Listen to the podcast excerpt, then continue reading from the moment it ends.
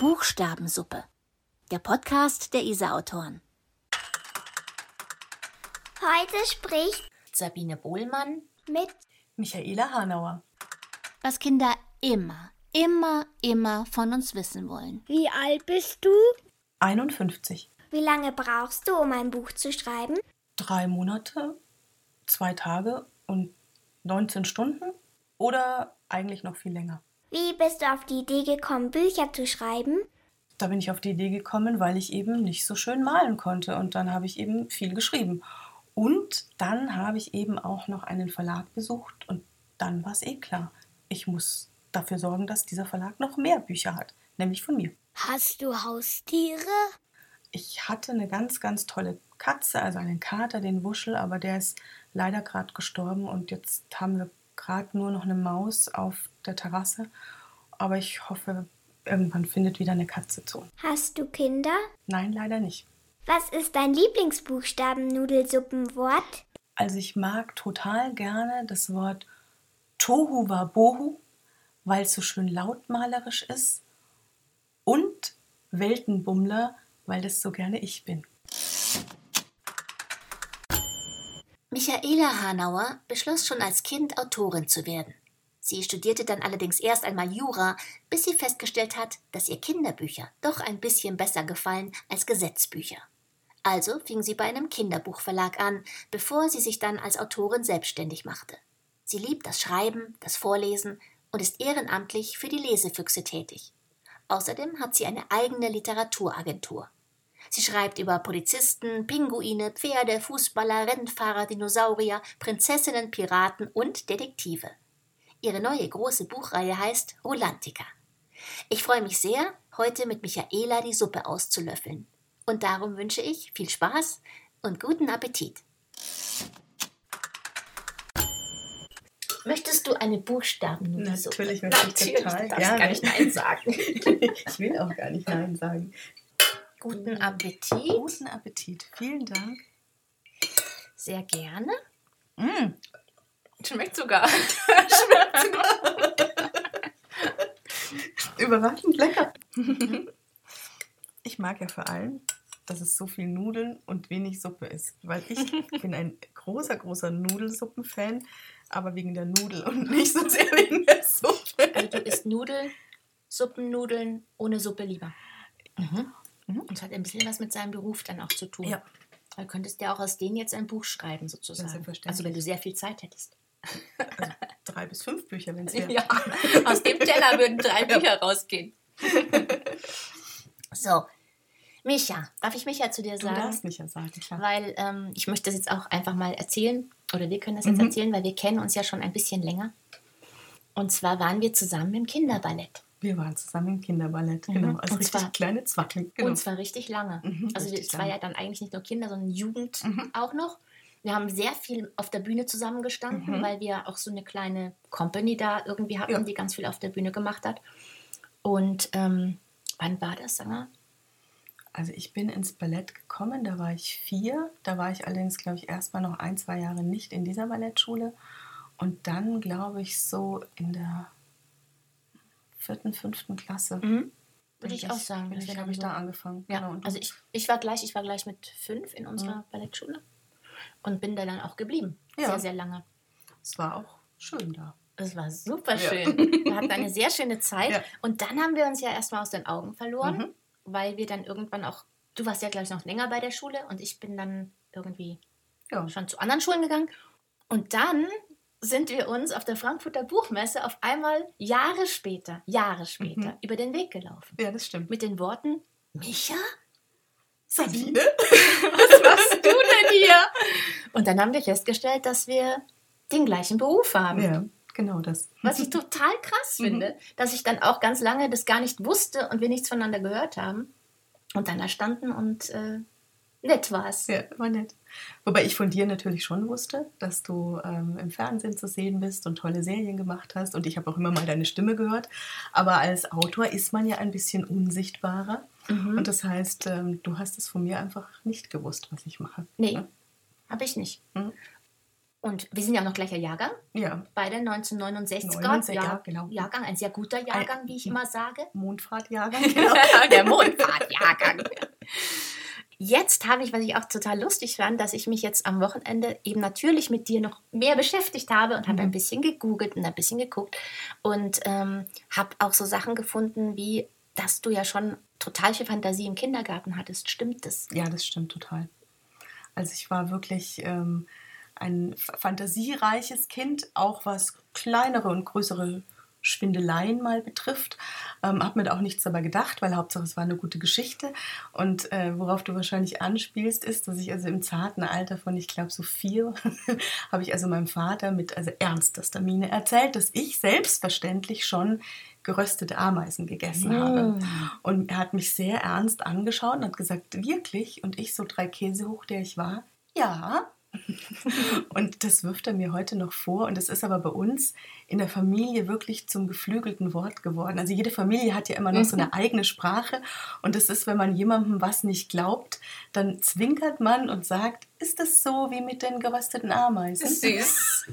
Und äh, das habe ich da schon geschafft. Das war quasi mein erster durchschlagender Erfolg. Ja, wird vielleicht mal zum Roman irgendwann. Ja, bestimmt. Die gerösteten Ameisen. Ja. Oh nein, die Armen. Heute könnte ich das nicht mehr. Nee. Heute würde ich das schon nicht mehr sagen, weil mir Ameisen so leid Ja, tun würden. das stimmt. Aber ähm, es ist eh spannend, finde ich, ab wann ist es eigentlich äh, Fantasie und geflunkert und ab wann ist es eine Lüge? Mhm. Ich glaube, Lüge ist, wenn es auch noch eine mehr Bösartigkeit hat. Es gibt schon einen Unterschied, finde ich, zwischen Schwindelei und, und Lüge. Und äh, Lüge hat was schon viel Bösartigeres und was Gemeineres. Und vor allem auch immer dann, wenn man vielleicht auch noch jemand anderen in die Pfanne haut. Ab dann wird es äh, gemein. Wenn es sowas Fantasievolles ist, noch dazu bei Kindern, dann kann man ja gar nicht so richtig Vielleicht auch, wenn es. Folgen hat. Also Ja. wenn es einfach schwerwiegendere Folgen hat oder eben, wie du sagst, man zieht noch jemand anderen mit rein. Das heißt, es bleibt nicht bei diesem, ähm, bei dieser Fantasie. Also in der, da im Fall von den Ameisen tut sie eigentlich nicht weh. Ich Weil du ja nur- hast niemanden nur- wehgetan, nicht mal Ameisen. Nein, ich habe nur angegeben. Also eigentlich Ja. wollte ich ja nur von meinem Papa richtig gut Ja. dastehen. Ne? Der war ja, Ja. mein großer Held und da wollte ich halt irgendwie, wollte ich ihn jetzt total beeindrucken und habe halt in meiner Kindlichkeit noch nicht gewusst, dass er das halt total durchschaut und halt genau das Gegenteil von lustig. beeindruckt ist. Und dann habe ich gelesen, du bist dann mal in der, in der Grundschule in einem Verlag gewesen. Ja, genau. Also das war so ein bisschen mein, mein Erweckungsmoment auch. War das der äh, Wandertag in den Verlag? dann? das war der Wandertag in den Echt? Verlag. Ja, nein, nein, echt, warst du nicht? Weißt du, wo ich war? Im Funnywerk. Okay. Aber da wurde es mir so schlecht, weil alles so nach ich, hat- ich habe keine Kartoffeln gemocht und ich bin so rausgerannt aus dieser aus dieser Fir aus, der, aus diesem äh, ja, es ist die, die ganzen Förderbänder und es hat halt so nach Kartoffeln überall gerochen und deswegen, also ich wollte nicht gleich Kat Kartoffelpüree-Hersteller werden. Kartoffelbäuerin.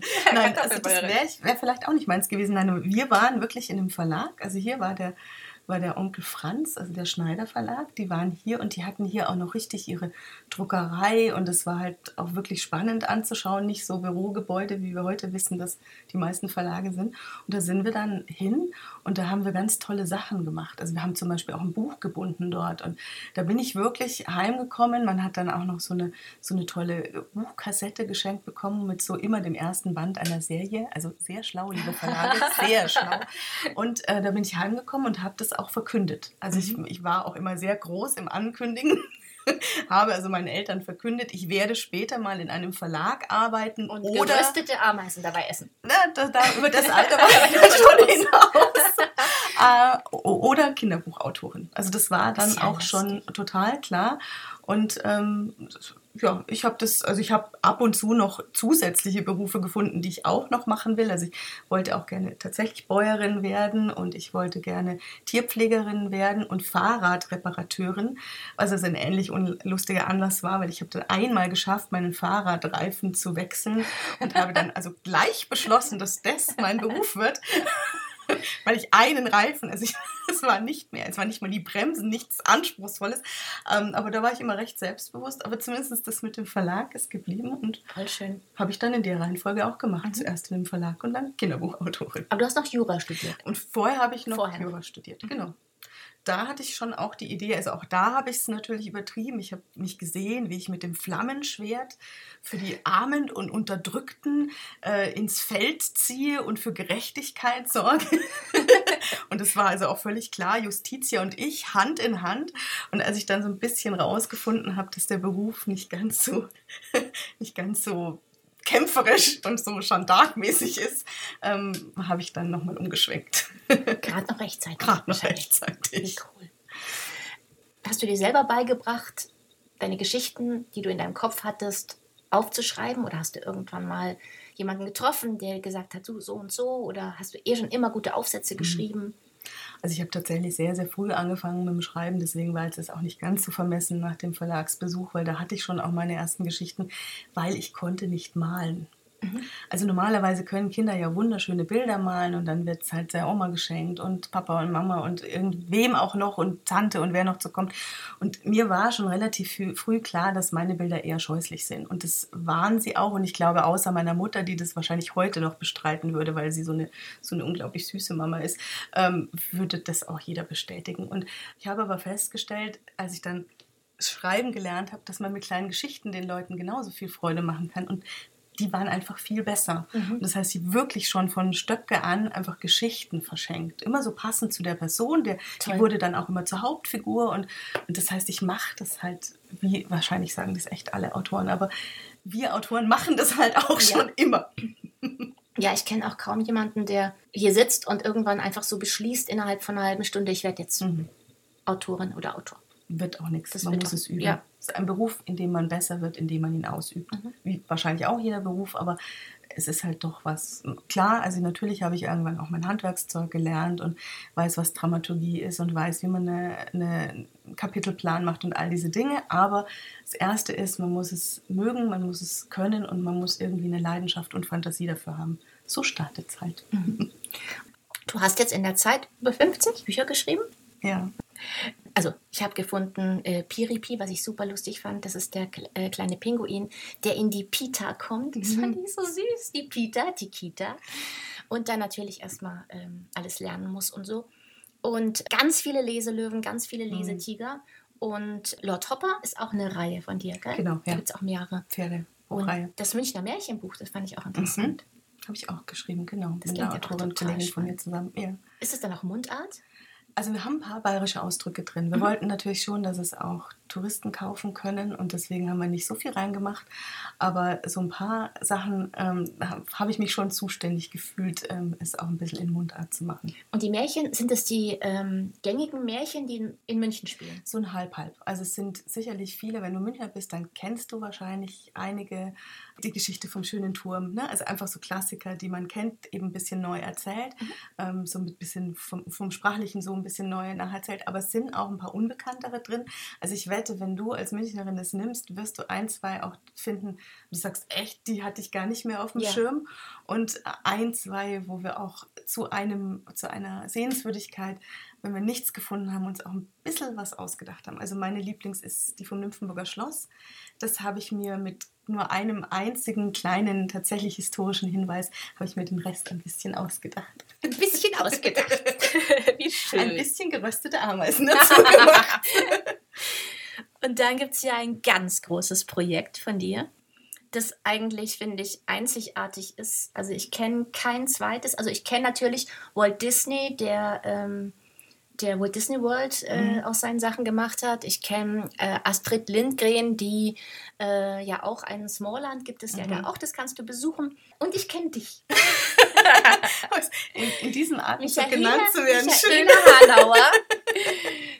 Also und ich kenne dich das stimmt. Ja, das stimmt.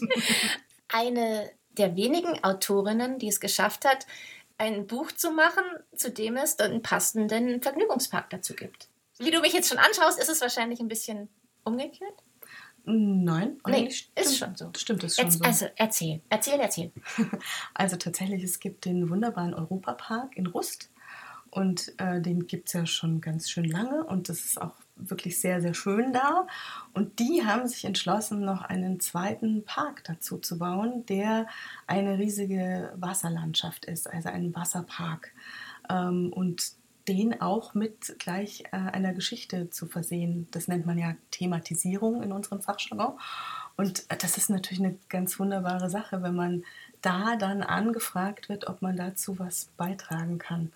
Und das ist genauso wie wenn normalerweise Hollywood anruft ja, oder so. Äh, und ja, dann bin ich dahin gefahren und es war auch Liebe auf den ersten Blick, dieser Park und ich und die ganzen tollen Menschen da. Und so ist dann das Projekt Rolantica entstanden. Aber was bedeutet das jetzt? Also diese wunderbaren Menschen dort, die wussten schon, die haben in ihren Köpfen schon Ideen gehabt. Und du hast deine Ideen dann noch mit draufgesetzt und ihr habt das alles in einen Topf geworfen? Also diese wunderbaren Menschen wussten vor allem natürlich, dass sie einen Wasserpark bauen wollen. Sowas baut man nicht über Nacht. Das ist ja ein riesiges Projekt, auch riesig teuer und mit riesig vielen Bürokratien ah, verbunden. Moment, dazu kann ich ein bisschen was sagen. Oh, Nämlich, das würde ich gerne noch ein, einfügen. Der Park hat 250 Millionen Euro gekostet mhm. und ist auf einer Fläche von 450.000 Quadratmetern gebaut mhm. worden und hat ungefähr 550 Menschen als Personal. Ja. Und Aber jetzt nur der Wasserpark, ne? Nur der Wasserpark. Mhm. Und ähm, sie erwarten für diesen Rolantica Wasserpark 5000 Besucher pro Tag. Mhm. Und es gibt neun Themenbereiche, ja. 17 Wasserrutschen, ein Wellenbad und alles andere habe ich nicht mehr aufgeschrieben. Ja, also und stetig wachsend. Also die sind ja noch nicht am Ende, die bauen ja auch immer noch dazu. Deswegen darf ich ja auch noch neue Wände schreiben. Also Krass. ja, du hast schon, die Zahlen stimmen schon so ganz gut. das ist zumindest der Start. Die haben aber natürlich schon vor vielen Jahren angefangen, da die ganzen Genehmigungen und so weiter. Das ist einfach ein Traum. Das ist eine unglaublich tolle Familie, die Max, die, die da wirklich Visionen haben. Es ist, ein Familienunternehmen und da wird immer diese Vision auch in die nächste Generation so weitergegeben, fortgepflanzt, also wirklich ganz irre. Und ja, und irgendwann muss man natürlich dann, abgesehen davon, dass man die Fläche hat, auch sagen, wie soll es denn ausgucken, was wollen wir da? Und die möchten einfach die Leute dort auch verzaubern. Man soll dann nicht nur sein und jetzt sagen, okay, jetzt schwimme ich halt mal eine Runde und rutsch mal eine Runde, sondern man darf da auch wirklich immer in eine Traumwelt eintauchen. Und man kann einfach nur dahin gehen und rutschen und auch da und Spaß haben und einfach sagen, es sieht hübsch aus. Aber man kann es halt auch mit allen Sinnen genießen. Man kann da auch eine Geschichte erleben. Und ich hatte halt dieses irre Glück, dass ich diese Geschichte beitragen durfte mit Ideen, die ich schon vorher mal ein bisschen hatte, also sowas über diese bisschen nordische Göttermythologie, das war immer schon mal in meinem Kopf, dass ich machen wollte und natürlich mit Ideen, die dann auch der Park hatte, weil auch die haben natürlich gewisse Ideen und Vorstellungen, eben zum Beispiel, dass sie es nordischer gestalten wollten mhm. und jetzt nicht irgendwie nochmal eine Südseegeschichte, weil das zum Europapark eben auch nicht gepasst hätte. Und, ähm, und so haben, hat man, habe ich mal wirklich eine, eine richtige Teamarbeit da auch erlebt, was wir Autoren ja auch selten haben, mhm. weil wir ja normal eher so in unseren stillen Kämmerchen, so für Absolut. uns, ja, maximal mit unserem Lektor mal äh, im Austausch sind. Und dort war natürlich dann plötzlich eine ganze Menge Austausch, manchmal auch ein bisschen artfremder. Also sowas wie, dieses Gebäude muss aber jetzt auch unbedingt in die Geschichte rein, weil wir wollen das bauen. Mhm. Sowas, ne? Das mhm. ist natürlich auch wichtig. Da muss man auch bereit sein. Aber das war halt natürlich ganz unglaublich irre. Diese Charaktere, kamen die von dir oder zum Beispiel der, der Snorri ist ja so ein, also mein Favorit in mhm. dem Buch. Ähm, das ist ein Sixtopus. Mhm. Und ähm, ist jetzt, jetzt aber auch das Maskottchen in dem Park. Also du kannst da jetzt durchgehen und dann kommt er dir entgegen oder äh, ist, du siehst ihn überall äh, auf den, wahrscheinlich auf den Rutschen überall irgendwie. Also Snorri ist das Maskottchen mhm. und wenn jemand Maskottchen von, vom Europapark oder vom Wasserpark Rolantica sein darf, dann ist er natürlich auch wirklich ganz furchtbar viel präsent an vielen Stellen. Also er hat, er hat tatsächlich auch im normalen Park hat er ein, ein eigenes Fahrgeschäft, wo man also so mit, mit so einer Brille durchfahren kann und die Snorri-Welt erleben äh, kann. Äh, er ist natürlich als Maskottchen, also man kann, ähm, kann ihn laufen sehen. Es gibt einen unglaublich tollen Puppenspieler, äh, der ihn spielt, ähm, der ihn zum Beispiel auch in dem Musical, das es dazu gegeben hat, äh, gespielt hat. Äh, man kann ihn natürlich auch als kleine Wasserspritzfigur kaufen oder als Kuscheltier. Da habe ich ihn, da hockt er auch bei mir immer natürlich auf dem Schreibtisch. Ähm, dieses Maskottchen, das hatten sie vorher schon, das mhm. war ihnen vorher schon klar. Dem habe ich so ein bisschen sozusagen Charakter eingehaucht. Also da habe habe ich dann mitentwickelt und mir überlegt, wie ist er denn und was kann er denn, wie spricht er denn, wer versteht ihn, versteht er uns, also alles, was man halt bei einer Figurenentwicklung machen muss. Und bei den restlichen Figuren habe ich dann schon ziemlich viel auch mitentwickelt. Also die beiden Kinder natürlich voll, aber auch Bösewicht und so weiter. Mhm. Ähm, wobei man es eben dann irgendwann auch nicht trennen kann, weil wenn man im Team bespricht, dann hat halt immer mal jemand den, die ja. entscheidende Idee. Ja. Auch.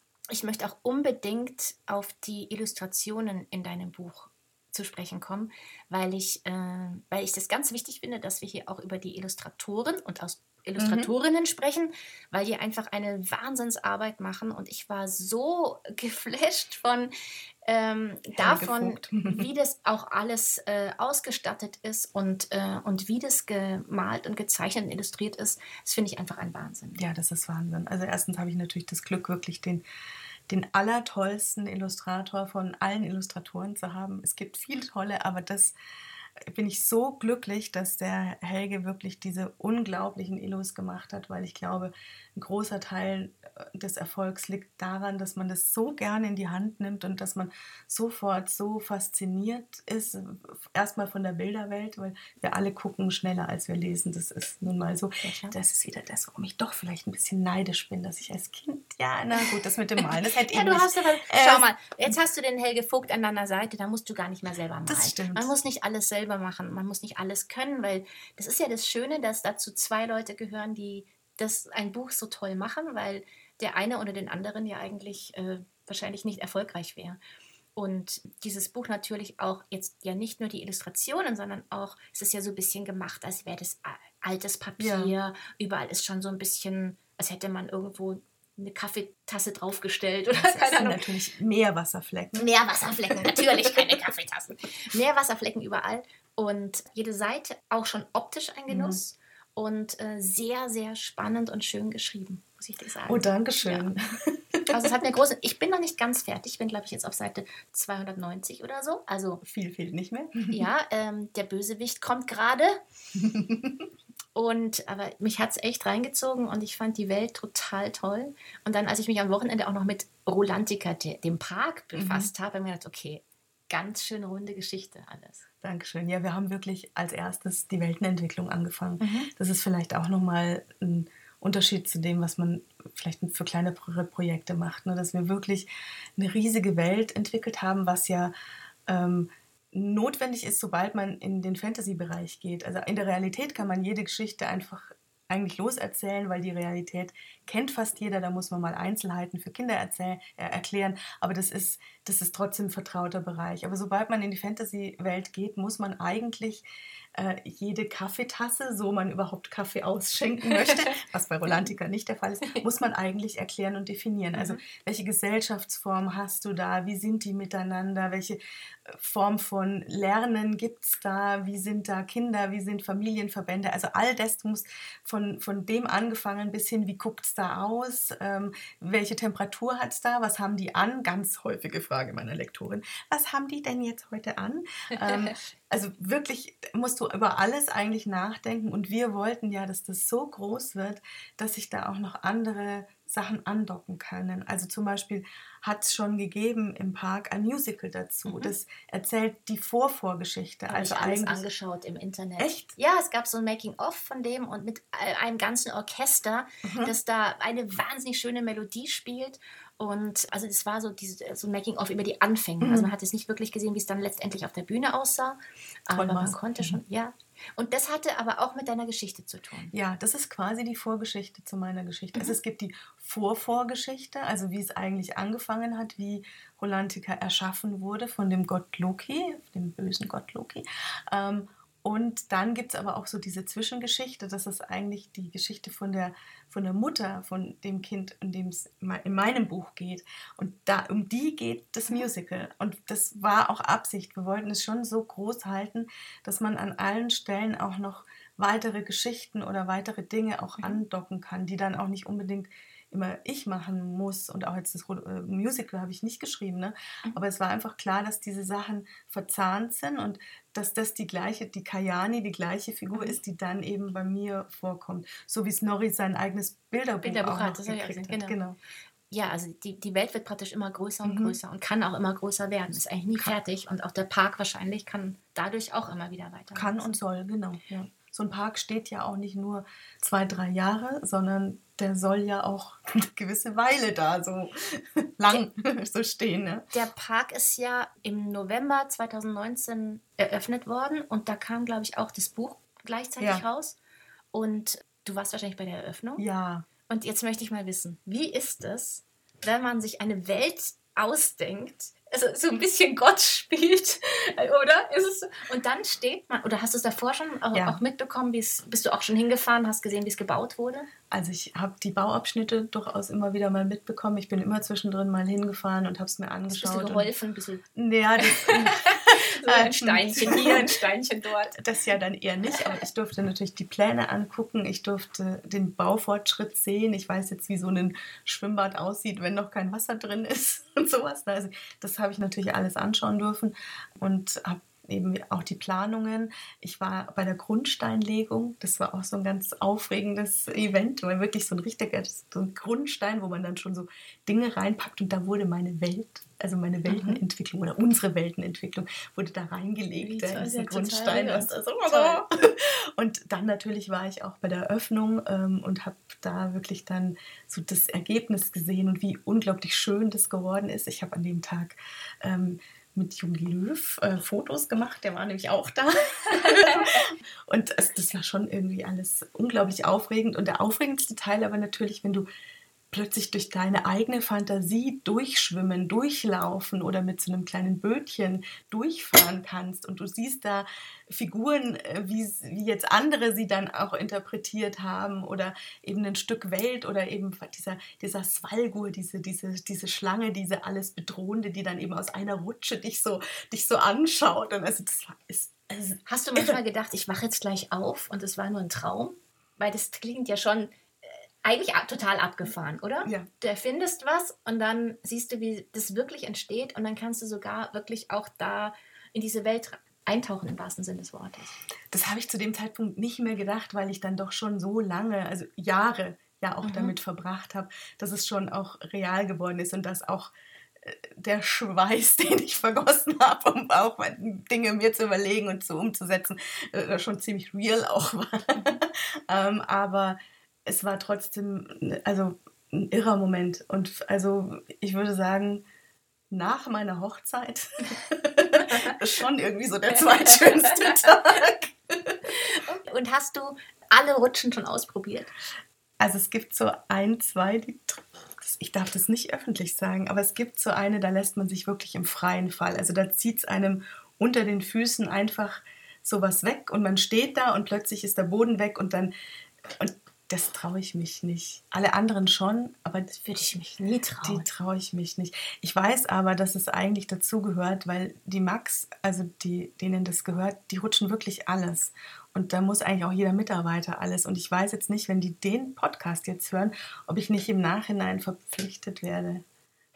sich das Die noch auch- zu rutschen? Die auch noch zu rutschen. Das kann man sogar äh, sozusagen im Wettkampf gegeneinander. Also es sind zwei nebeneinander und dann kann man gleichzeitig das starten und dann gucken, wer in seiner Röhre schneller ankommt und so. Also das ist, wie gesagt, ich finde das sehr, sehr, sehr, sehr beeindruckend und ich liebe vieles, was es gibt in, in Rolantica und auch wirklich so, wie- aber die Rutsche ist mir, das ist die eine, die mir ein bisschen zu... Aber sonst hast du alle, bist du alle gerutscht. Ich bin natürlich todesmutig, klar. Boah. Alter, wie, war, wie viel waren es? 17. Ja, es, es gibt jetzt ein paar neue. Ich war jetzt natürlich in letzter Zeit nicht mehr da, weil ich schreibe ja gerade Band 3 und ähm, die Belohnung ist dann erst wieder, dass ich die neuen dann aus. Es gibt jetzt ein paar Outdoor-Rutschen, ne? Also die habe ich noch nicht alle. Aber es war ja dann doch so, dass es im November dann praktisch gestartet ist, das Ganze. Und dann war ja wahrscheinlich im März Mhm. erstmal Schluss. Ja, das war Corona, hart. Mhm. Schluss. Und das muss ja echt hart sein Ja. für so einen Park auch. Ja, also erstens, weil sie ja insgesamt nicht nur diese 500 Mitarbeiter, die jetzt du genannt hast, sondern im ganzen Park sind es, glaube ich, knapp 3000 oder so. Äh, und das ist eine Region, da sind die der größte Arbeitgeber. Ja. Also das ist natürlich schon mal heftig. Dann gibt's, musst du ja trotzdem Dinge instand halten, also was ich auch äh, Grünanlagen, aber auch die ganzen, ähm, die ganzen Bahnen warten und so. Du, das kannst du ja nicht einfach schleifen lassen. Das heißt, da sind natürlich Kosten und auch jetzt, was das Bad betrifft. Ne? Also ich meine, das ist voll Wasser, man muss immer gucken, ob alles in Ordnung ist, ob, ob da nicht irgendwas undicht oder ist es sich sicher nicht geworden, aber du musst es halt nachschauen. Mhm. Und damit kannst du es halt nicht einfach brach liegen mhm. lassen. Und so eine große Investition getätigt zu haben, um dann irgendwie ein paar Monate später die Schotten komplett dicht zu machen.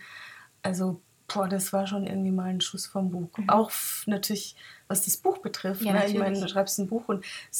du weißt ja auch gar nicht, geht es danach wieder weiter oder genau. können die, die die Tore vielleicht gar nicht mehr öffnen. Genau, und die Leute, ich denke, viele, die dorthin fahren, lesen es vorher oder lesen es danach. Mhm. Ja. Ich habe jetzt ein bisschen das Glück, dass es offensichtlich auch ganz viele unabhängig davon entdeckt haben. Also die einfach gesagt, weil du gesagt hast, das sieht so schön aus. Ja. Oh, das, das will ich mal lesen und es ja. sieht schön aus. Und die erst danach vielleicht sogar erfahren, ach echt, dann gibt es auch einen ja. Tag dazu. Die Rezensionen bei Amazon sind auch alle super toll. Du hast fast überall irgendwie die volle Punktzahl, die vollen Sterne, bis auf einer, der hat dir einen Stern abgezogen, das muss ich jetzt aber auch erwähnen, weil an dem Tag, als das Buch kam, hat es geregnet und das Kuvert ist nass geworden, mhm. in dem es drin war. Deswegen hast du da einen Punktabzug bekommen. Stört dich das jetzt irgendwie oder löst es was in dir aus? Nachdem es so viele echt so, so, unglaublich Liebe und Gute gibt, natürlich nicht.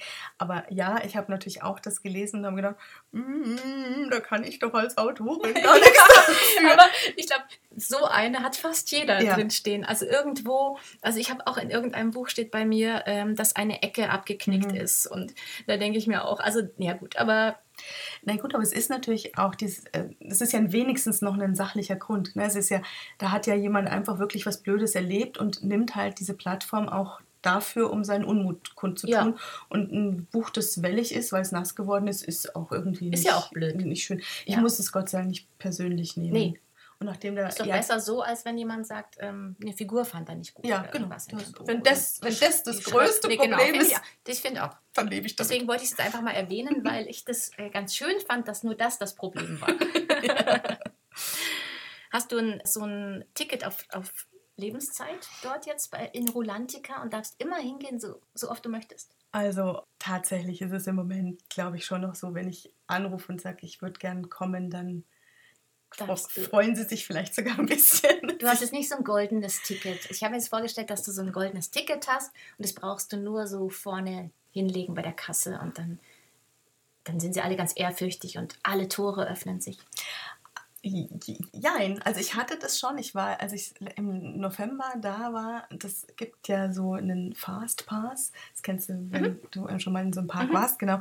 Und ähm, sowas gibt es natürlich auch, wenn man sozusagen ein Gast des Hauses ist. Da braucht man den aber gar nicht wirklich, sondern da ist man einfach mit einem Mitarbeiter unterwegs und die haben immer so einen Schleichweg mhm. irgendwie an allen der ganzen ja, Schlange cool. vorbei, äh, wo du dann halt irgendwie, ne, und das Schön. war natürlich schon auch ein es war schon irgendwie auch ein tolles Gefühl. Also auch jetzt dann im Park, ne, immer so an allen vorbei und dann schon mal, ah, wir, wir sind dann hier und da braucht man tatsächlich nicht das goldene Ticket, sondern man braucht das entsprechende Sakko. Ach so, das Mitarbeiter-Sakko. Aber wenn du dann an den ganzen Leuten so vorbeigeschleust wirst, hast, bist du da nicht so kurz davor, so einmal zu rufen, die Geschichte habe übrigens ich geschrieben oder das ist meine Welt hier. Nein, ich weiß das natürlich nicht. Nee, tatsächlich, ich, ich, da höre ich lieber so ein bisschen still zu und ähm, ich weiß halt so Sachen wie, also jetzt erzähle ich mal so ein paar Sachen, die echt auch noch toll sind, abseits von allem. Es gibt dazu ein Hotel, das heißt Hotel Gronazar, das spielt auch in dem Buch eine Rolle, das ist nämlich das Museum dort. Und die bauen Hotels so, dass sie es auch das voll thematisieren. Also das ist, hat nichts zu tun mit irgendeinem so so einem Geschäftshotel, wo man so mal eine Nacht, sondern es ist wirklich, da kommst du rein und bist auch sofort. Themenhotel. Themenhotel. Also, also du hast irgendwie dann diese, diese großen Vitrinen, wo dann irgendwie der so, so alte äh, Zähne von Tieren oder Felle oder äh, von, also das ist wirklich und da steht über sechs Stockwerke groß ähm, das Skelett von der Schlange, so wie es auch hier angedeutet oben auf dem Buch ist. Und jedes Zimmer ist aber auch so. Und da gibt es zum Beispiel in den Zimmern eine Bücherwand. Und auf einem dieser Bücherwandbücher steht mein Name. Und auf anderen Bücherwandbüchern steht zum Beispiel der Name von Madame Noir. Ist das toll. Ja, so. Ja, super. Und da kann ich dann nur in diesem Zimmer sitzen, da brauche ich jetzt niemandem mehr erzählen, da brauche ich mich nur freuen, dass ich jetzt sehe, Wahnsinn. da stehe ich auch. Ganz Also, unwirklich. Ja, das, da Ja, ist das dann ist doch ein unwirklich. bisschen unwirklich. Ja. Da freue ich mich auch ganz irrsinnig. Fotografierst du es dann nicht die ganze Zeit? Ja, natürlich, die Schon, ganze gell? Zeit. Immer wieder, obwohl es sich nicht verändert, aber man immer wieder so, einmal noch, ach komm, jetzt noch ein, Ja, ein ja, Foto. ja, ja. Auch bei schönem Wetter hatte ich es noch nicht. Und auch mit der Wolke sieht es noch äh, schön aus. Und ach, guck mal, da ist jetzt irgendwie noch Snorri. Und ja, klar. Das ist toll. Weil es ist halt auch wirklich so schön. Und ähm, ich, genau, also ich habe Fotos in allen Aggregatzuständen. Wahnsinn. Also es ist wirklich ein richtig, richtig besonderes Projekt. Mhm. Und es hat auch richtig besonders Spaß gemacht. Es war anstrengend trotz allem, aber es war auch ein ganz großes, großes Vergnügen, auch mit diesen unglaublich tollen, professionellen Leuten da zu arbeiten. Auch ein bisschen dieses Verlagssüppchen, das wir so haben, zusammenzubringen mit nochmal was anderem und so. Und waren die auch alle so, dass wenn du eine Idee hattest, dass dann so, oh ja, und das machen wir. Und also so, dass die so Visionen hatten Mhm. und nicht so Bremser, die dann sagen, oh, ich weiß nicht, das kostet jetzt wieder so und so viel. Oder war es eher so ein so frei? Es war ziemlich frei. Mhm. Also erstmal das Spinnen war wirklich ziemlich frei in den, in den Raum und einfach Hauptsache, Hauptsache gigantisch, Hauptsache toll, Mhm. Hauptsache Action, Hauptsache genug Gefühl, Hauptsache schöne Bilder. Also das war schon erstmal wirklich sehr, sehr frei. Magst du uns vielleicht ein Stückchen vorlesen? Das könnte ich schon machen. Das wäre doch ganz toll. Ich nehme dir mal die Suppe hier weg. Oh, ich muss ohne Suppe lesen. Ich werde es aber hinkriegen. Ich habe mir gedacht, um alle, die jetzt natürlich überhaupt noch nichts von Rolantica wissen, ein bisschen neugierig zu machen, kriegt ihr wirklich den ganz, ganz Anfang von der Geschichte, wie es irgendwann, nein, eigentlich, eigentlich sogar schon ein Zwischenstück. Man schrieb das Jahr 1557, als König Gustav, den man auch Gustav Vasa nannte, alt und zu müde geworden war, um in neue Schlachten zu ziehen. Er haderte bitter mit seiner Sterblichkeit. Zu viele Aufgaben waren noch zu erledigen, die er seinen Nachfolgern nicht zutraute. In dieser Not trat ein Fremder auf ihn zu und berichtete ihm von einer Quelle, deren Wasser angeblich ewiges Leben verlieh. Er vertraute Gustav seinen gehörnten Helm an, der ihn zu einer im Nebel verborgenen Insel leiten würde, auf der die Quelle zu finden war. Als Gegenleistung werde er lediglich eines Tages den Helm zurückverlangen, erklärte der Fremde, bevor er genauso spurlos verschwand, wie er gekommen war. Also schickte Gustav seinen engsten Vertrauten, Kapitän Tort Johansen, auf die geheime Mission und das königliche Segelschiff, die Trekronor, stach in See. Weiter, weiter. genau, die Wellen, man hört die Wellen. Und wie sie in See stach. Der Sturm toste. Ich mache dann nachher im Nachhinein noch so, so Wellengeräusche Ja, und sowas und so Mhm. Möwen. Möwen und so. Mhm. Ich habe ja auch noch einen ganz tollen Buchtrailer gesehen. Mhm. Der ist ja auch irrsinnig professionell gemacht. Ja. Und macht richtig Spaß. Auch also alle, die jetzt zuhören, sollten sich den Buchtrailer auch mal anschauen, weil der ist richtig toll filmisch gemacht und äh, mit richtig coolen jungen Schauspielern und richtig aufwendig. Ja, den haben die tatsächlich, das ist ja die tolle Crew im, im Europapark haben den gemacht. Mhm. Auch mit einer richtigen Kinderschauspielerin, die sie dafür angeworben haben und ähm, die das Buch ja, wie in so einem Referat sozusagen Genau. vorstellt und da reinzieht in die Welt. Und der ist auch wirklich irrsinnig gut geworden. Aber an dem sieht man eben, wie, wie toll und wie hochprofessionell auch äh, die Leute im Park und dieses Team im Park. Also danke an, an Jörg, an Tobias, an Dominik ähm, und auch an David. Es, weil die wirklich, also das ist einfach auch ein tolles Team, was die da auf die Beine stellen. Ja. Klingt gut. Und natürlich an Michael Mack, der einfach diese Visionen hat. Das muss man einfach sagen. Wenn du niemanden hast, der an erster Stelle steht und so eine Vision mal in den Raum stellt und sagt, jetzt macht mal, Mhm. ähm, dann passiert das natürlich auch nicht. Das Buch ist im Koppenrad Verlag, Verlag, ja. rausgekommen. Das haben wir, glaube ich, noch gar nicht erwähnt. Und vielleicht kommt ja auch noch ein Kinofilm. Also es ist schon sehr filmisch auch geschrieben. Also man kann sich sehr gut vorstellen, dass man das. Ich hätte nichts Hättest du dagegen. nichts Nee, dagegen? ich wäre Würdest du dich nicht großzügigerweise hätte ich nichts dagegen. Du gehst ja auch viel auf Lesungen. Ja. Liest dann den Kindern dann deine Bücher vor. Bist du immer noch ehrenamtlich bei den Lesefüchsen Ja. auch? Magst du mal erzählen, was die Lesefüchse so machen? Ja, also die Lesefüchse sind ganz, hier in München ein ganz toller Verein, die sich wirklich die Leseförderung äh, auf die Fahne geschrieben haben. Gerne auch für Kinder, die sich mit Deutsch erstmal schwer tun. Ähm, die dürfen bei uns, dürfen und sollen ganz bevorzugt auch bei uns sein. Das heißt, es geht ein Teil von uns in die Schulen und liest dort, jetzt gerade auch als dann der Nachmittagsunterricht dazu kam, so in diesen Zwischenpausen. Und wir lesen in den Münchner Stadtbibliotheken. Da einfach einfach wer kommt. Ne? Und ähm, da versuchen wir einfach Kindern so viel Spaß mit einer Geschichte zu bringen, dass sie danach extrem Lust auf Lesen kriegen. Schön. Hast du spontan eine Lieblingsgeschichte, irgendwas, was dir beim Lesen passiert ist? Oh, was, was natürlich, also bei, bei so einer Lesung, die ich gehalten habe, Ja. ist tatsächlich, also da, da lache ich immer noch sehr. Da habe ich vorgelesen. Die Kinder haben mir auch ganz wunderbar zugehört und am Ende kommt ein Mädchen zu mir und fragt dann nochmal, hast du das Buch geschrieben? Und dann habe ich gesagt, ja. Dann sagt sie, echt? Aber, aber Autoren sind doch immer tot. Und ich glaube, das liegt daran, dass es natürlich auch ganz wunderbare Kollegen gibt, die so Klassiker geschrieben haben und die leider nicht mehr leben und Kinder denken deswegen, Absolut. wir sind alle tot. Ja. War mal eine ganz schöne, gruselige Erfahrung für dieses Kind. Eine lebende Autorin. Ja, liebe zu Zombie sehen. Sabine. Oh mein Gott. Die Gespenster, Micha, uh.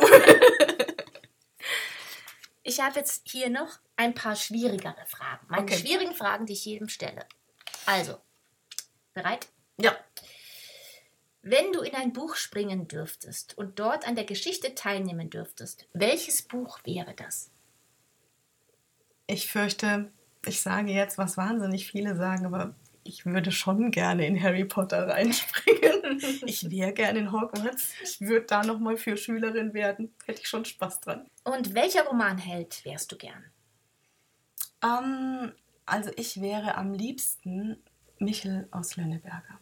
Das ist meine absolute Lieblingsfigur, als Kind schon immer gewesen, weil der so frech war, weil der so viel angestellt hat und trotzdem so liebenswert war und äh, so, so eine liebe Mama und so einen lieben Papa auch irgendwie hatte. Und, und ich glaube, da ist es auch unglaublich schön da in Schweden. Also Michel, ich weiß, der heißt überall auf der Welt ansonsten, wer es noch nicht wusste, heißt er eigentlich Emil, der heißt nur bei uns Michel äh, weil wir ja Emil, und die Detektive hatten. Aber für mich ist er der Michel und damit ist er auch mit mir namentlich so nahe.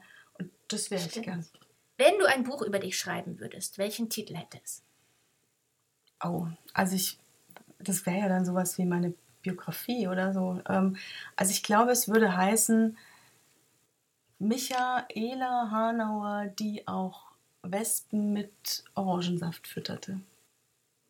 Weil ich bin extrem tierlieb und ich kann überhaupt, und das ist so total ich, also jeder, der mich wirklich kennt, weiß, dass ich schon böse schaue, wenn jemand anders ne, irgendwie eine Mücke zerklatscht oder so.